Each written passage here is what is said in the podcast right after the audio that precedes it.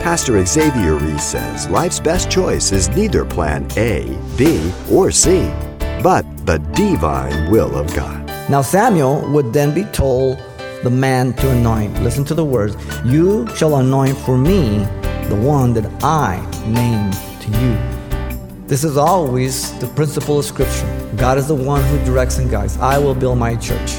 Thy kingdom come, thy will be done on earth as it is in heaven. Simple.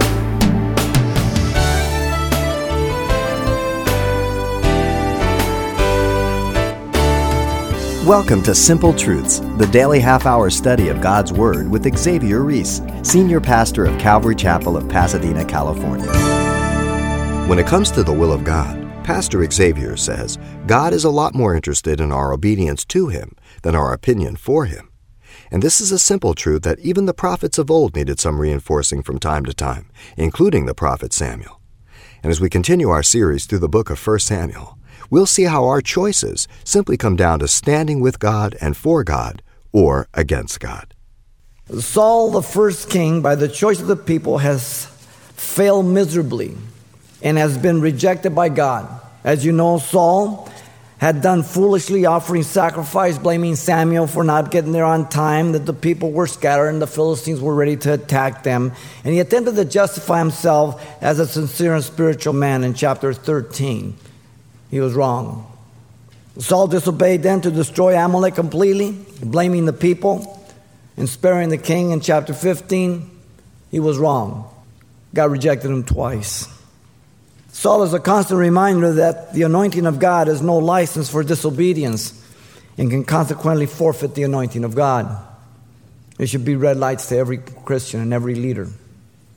Some believe that at this point, Saul has reigned about 25 years the timeline is always difficult to pinpoint, but if it is, it's about 1025 to 1024 BC. And that leaves 15 years left of his reign because he reigned 40 years, we're told by Paul in Acts 13 21.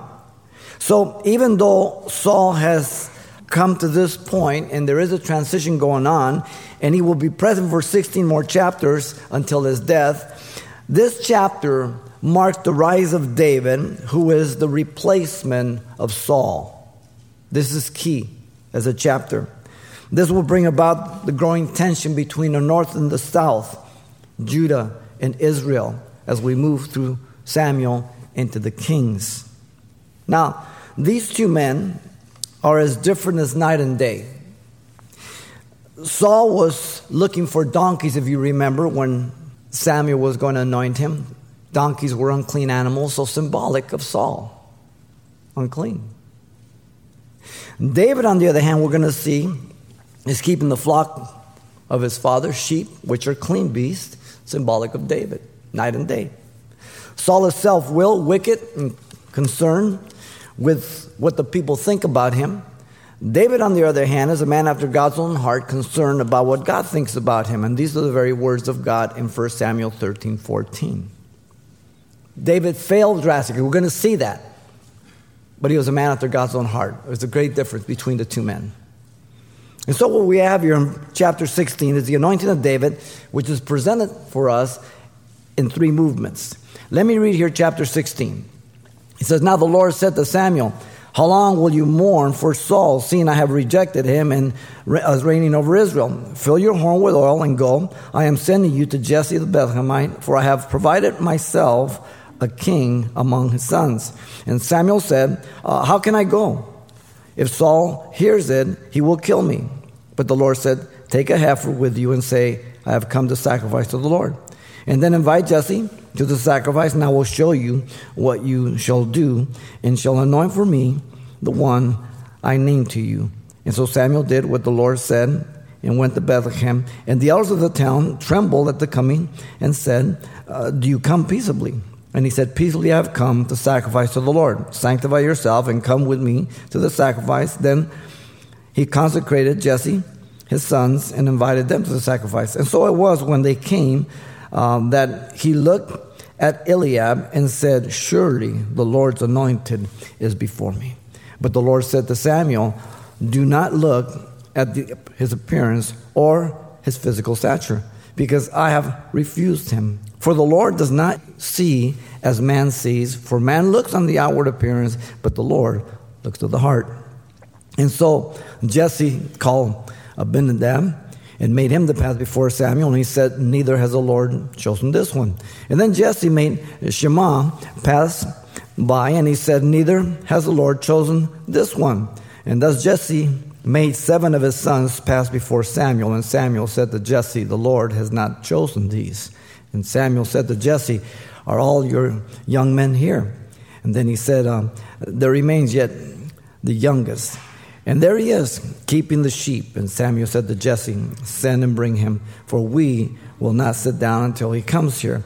And so he went and he brought him in. Now he was ruddy and bright eyed and good looking. And the Lord said, Arise, anoint him, for this is the one.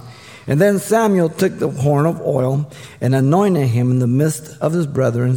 And the Spirit of the Lord came upon David from that day forward. So Samuel arose and went to Ramah.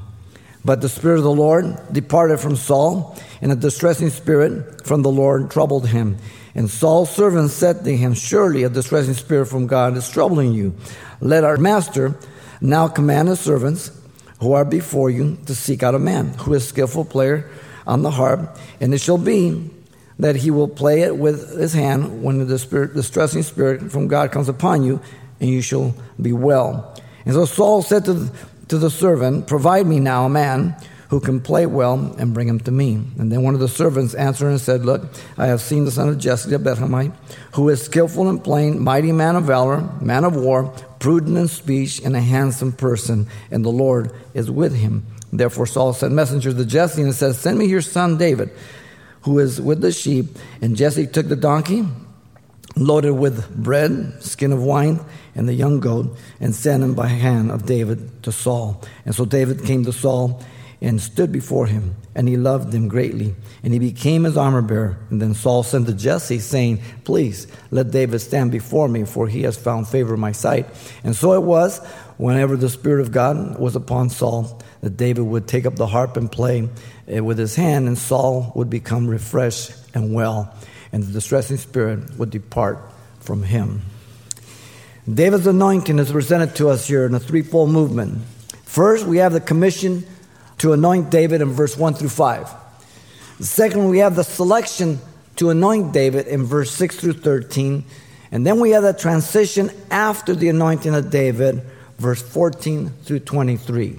Let's begin here with the commission to anoint David, the first five verses. Notice in verse 1 and 2, the voice of God came to the prophet Samuel, as it had in the past many times. He's been around for a while. In verse 1, God rebukes Samuel for his sadness over Saul. That's the communication, first of all, to Samuel. Don't miss it. Samuel had been grieving too long for Saul. The Lord Yahweh says to Samuel, How long will you mourn for Saul? He had grown close to Saul. He wanted Saul to succeed, but Saul did not succeed. Saul was self willed. And so Samuel had become overwhelmed. And that's why God rebukes him. Because, see, Samuel had lost perspective about the holiness of God for a split second, for a few days, whatever it may be. And all humans can do this. We know what to do, but is, are we going to do what we know we're supposed to do? He says, Seeing I have rejected him from reigning over Israel. So Samuel here had lost sight that God had never chosen Saul. And we can get close to people and, and, and somehow they're not walking with God and, and we, we are disobedient to God and yet we become opposed to God because we're making our affiliations based on emotions and not upon obedience. Samuel's mourning was inappropriate in view that Yahweh had rejected Saul. And so with Christians, Christians who live in sin, and we don't cut off fellowship if, if they refuse to repent, and we'll get into this. God is dealing with them, and we're not helping the matter. We, in fact, we're hindering it. Notice Samuel was ordered to anoint God's king then. The imperative command was given fill your horn with oil and go. Samuel had been called to do that to Saul also in chapter 9 of 1 Samuel, remember. The authority is Yahweh's, don't miss it. I am sending you to Jesse the Bethlehemite. God is in control. Now, Bethlehem is about 10 miles from Ramah, six miles southwest of Jerusalem. And Samuel had also been told by God about Saul's anointing as he was coming. Remember in chapter 9. Saul was looking for those donkeys, and God told Samuel through word of knowledge, There's a man tomorrow. Saul, you're going to come, anoint him, the, the people's king. Now all of a sudden, he's sending Samuel, and he's going to show him his own king. Now, notice the purpose was to set up the monarchy. In verse 1 there at the end, for I have provided myself a king among his sons. Myself, I. The word for king is Melech. It's used for David from the very beginning. When we looked at Saul, the word prince was used. 1 Samuel 9 16. Later on, it was used Melech, but not at the beginning. The word is always used for David. Now, Samuel here was told by God that the people had asked for Saul, remember previously, but here now the contrast is God is the emphasis. Don't miss it here. I have rejected him, verse 1. I have sent you to Jesse. I have provided myself a king. And later on in verse 3, he'll say, I will show you what you must do. This is always a test case for you in my life. Are we going to obey the Lord to do what he wants, or are we going to do what we think we should do? God could care less about my opinions. He wants my obedience. That's the most important thing. Look at verse 2. Samuel objected to the mission of God. Sound familiar? Samuel, who? The prophet? Yep. Samuel feared retaliation from Saul. Samuel said, How can I go? If Saul hears it, he will kill me. The implication here again is that Saul had become more hostile since the rejection by God. We don't get a lot of the stuff, but we can figure things out as we're moving along here. God has rejected them. There's been a drift going on. Samuel was God's judge and prophet. His trip to Bethlehem would cross the home of Saul, Gibeah of Benjamin. He would be noticed. Now he had his circuit and everything else, but there's some real tension here. The fear of Samuel is real, it is factual, and we can miss this when we just read like this and we don't realize what's going on here. Saul is a very evil man. Perhaps Saul had already put spies in the land, as we know he did later on in chapter 22, verse 11 through 19, as he killed all the priests at Nob. You know, and it's, it's, it's interesting when people are self willed, they'll do anything to sabotage other people, they'll do anything to remain in power. Now, notice Samuel was given instructions for sacrifice. There in verse 2, the Lord Yahweh said, Take a heifer with you and say, I have come to sacrifice to the Lord Yahweh. So the Lord Yahweh told Samuel to announce his coming for sacrifice. This was part of his circuit and all that. The instruction is not a lie, but it's only a means by which he can be protected from Saul. Now, do you think God needed this, this, this information? He didn't know that Saul was after him? Of course he did. But God allows us to enter dialogue and to realize what's going on and to see that the fear of this man is as real as yours and mine. You understand? Even though he is anointed prophet. Now, remember when Samuel anointed Saul, he also did it through sacrifice in chapter 9, verse 19 through 24. Samuel was also to invite Jesse in verse 3 there for the sacrifice. Now, Samuel would then be told the man to anoint. God is the one who's directing. He's the one that's going to choose. Listen to the words, and I will show you what you shall do. You shall anoint for me the one that I name to you. This is always the principle of Scripture. God is the one who directs and guides. I will build my church. Our Father who art in heaven, hallowed be thy name. Thy kingdom come, thy will be done on earth as it is in heaven. Simple. Now look at verse 4 and 5. You have the voice of God, and it was obeyed by the prophet Samuel.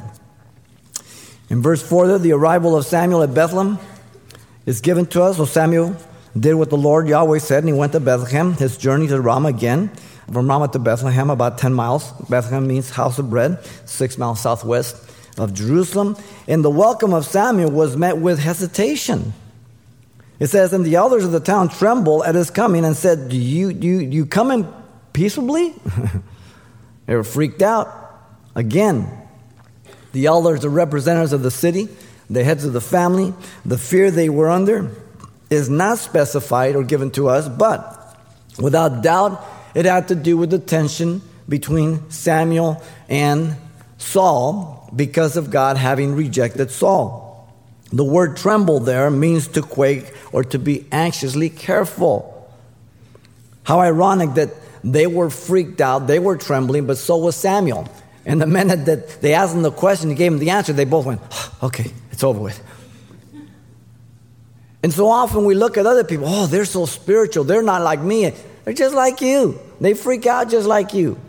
They have lots of faith just like you. Listen to me. We're all made of dirt. And if you add a little too much water, we become mud balls. it's simple. They probably didn't want to be blamed by taking sides. And maybe even Saul had put out the word you know, if you sided with Samuel, might not go good with you. Or maybe they remember Samuel executing King Agag, and they thought maybe he was coming in judgment and something had happened. But I think it leans more to the tension between Saul and Samuel because of God's rejection. His fear is real. Look at verse 5, the response of Samuel eased their hearts. He was coming in peace, and he was coming for fellowship. I have come for sacrifice of Yahweh. And he was inviting them to sanctify, set themselves apart, and to come and sacrifice with them. And he also invited the house of Jesse to consecrate themselves as sons and to come in eat.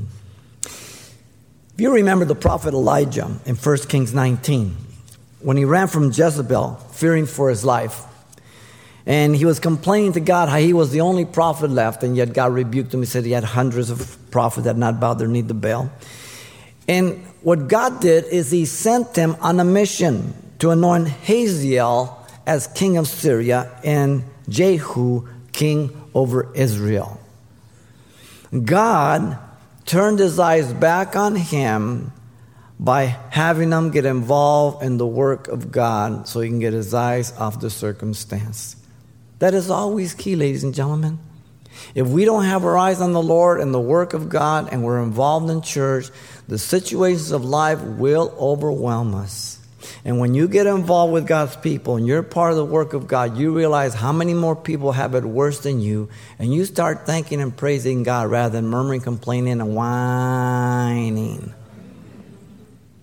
Like Samuel, the Christian sees many grievous moments but none is so grievous as when a believer has to obey God to cut off fellowship from another person who used to walk with God and maybe wasn't even in sweet fellowship in the service of God.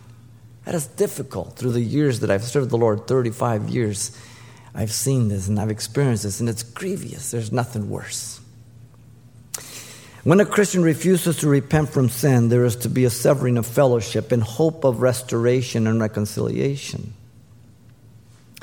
When a believer is willfully living in sin and they demand that you accept them because as a Christian you're to be loving and forgiving.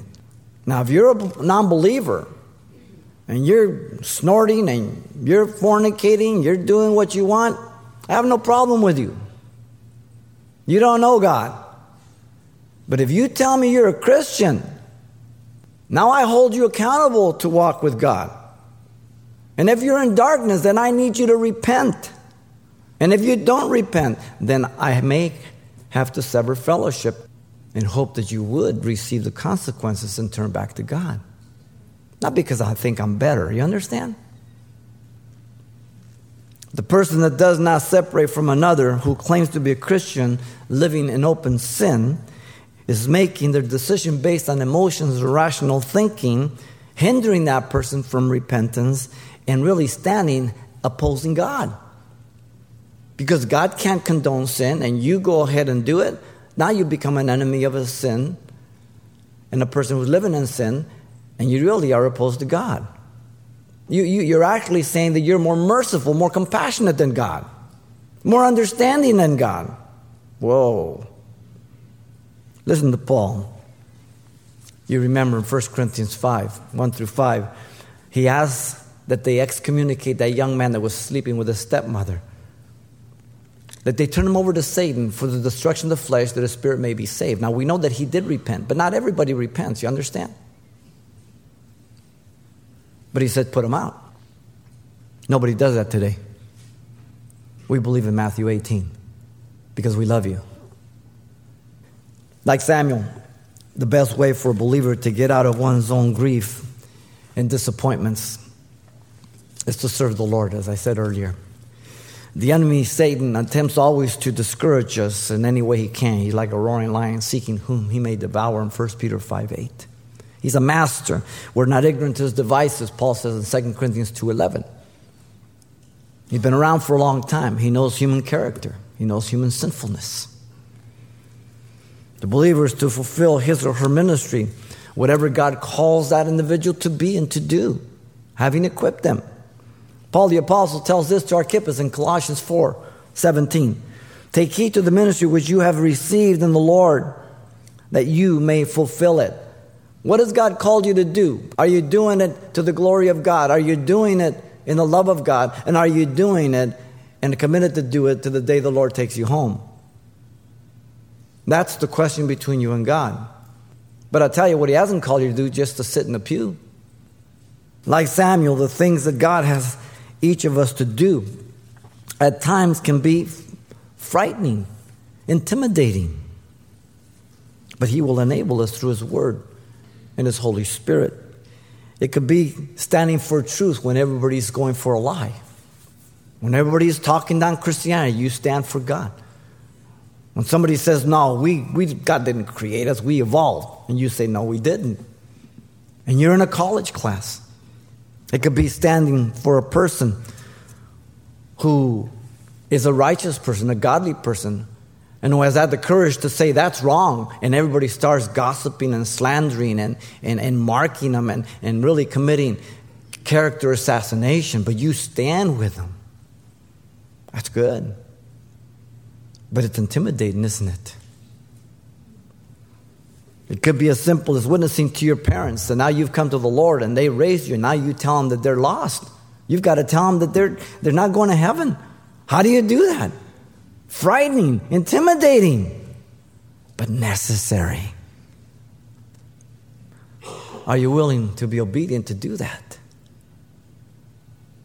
Listen to Jeremiah. You know, Jeremiah is called to an incredible ministry, suffering. Jeremiah, the opening chapter, when he calls them in chapter 1, verse 17 through 19, He says, Therefore, prepare yourself and arise, and speak to them all that I command you. Do not be dismayed before their faces, as they're, they're going to cut his throat and everything out. Don't freak out. Do not be dismayed before their faces, lest I dismay you before them. For behold, I have made you this day a fortified city, an iron pillar, a brazen wall against the whole land, against the king of Judah, against the princes, against the priests, against the people of the land. They will fight against you, but they shall not prevail against you. For I am with you, says the Lord Yahweh, to deliver you. That's the same promise to you. Either you're going to stand with God and for God or against Him. Life will prove what you are. The circumstances will be the test. You alone are the first to know if you pass or you fail. The commission to anoint David was not easy, was it? Sometimes we can read, oh, yeah, he anointed him. We forget all about this. It wasn't easy. Not always the easiest choice but choosing God's will is clearly the best choice for our lives. Pastor Xavier Reese wrapping up just the first portion of our Simple Truth study of 1 Samuel chapter 16. And you can listen to this program again for any part that you may have missed just by clicking on the radio listings link when you log on to calvarychapelpasadena.com. Now, there's much more to come right here next time as well. But if your schedule won't permit you to tune in, you can always pick up a copy of this message and the title you want to ask for is simply The Real King of Israel, David. It's available on CD for just $4. And make sure you pass on this study to a friend in your church or Bible study when you're through. Once again, the title to ask for is The Real King of Israel, David. Or simply mention today's date.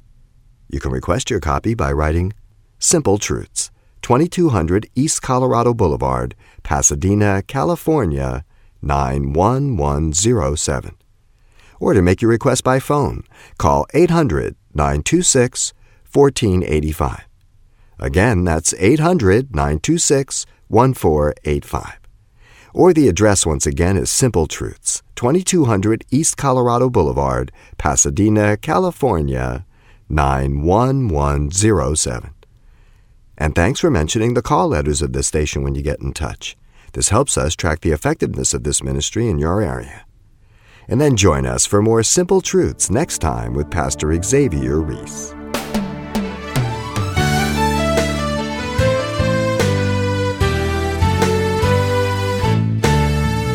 Simple Truths with Pastor Xavier Reese, a daily half hour broadcast, is a radio ministry of Calvary Chapel of Pasadena, California. www.calvarychapelpasadena.com.